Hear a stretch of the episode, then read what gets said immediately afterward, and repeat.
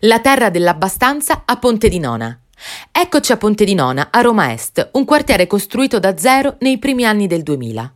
Un quartiere strano dove non ci sono scuole, non ci sono parchi, né asili, né licei o posti di polizia.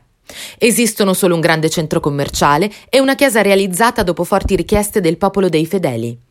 Damiano e Fabio D'Innocenzo hanno scelto proprio questo contesto di periferia per girare il loro film d'esordio, La terra dell'abbastanza.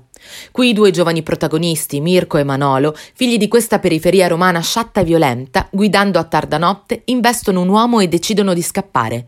Si tratta di un pentito di un clan criminale della zona e uccidendolo i due si sono conquistati casualmente denaro, rispetto e autorità, ma allo stesso tempo si trovano improvvisamente in un vero e proprio tunnel senza via d'uscita, un imbuto che punta dritto verso l'inferno.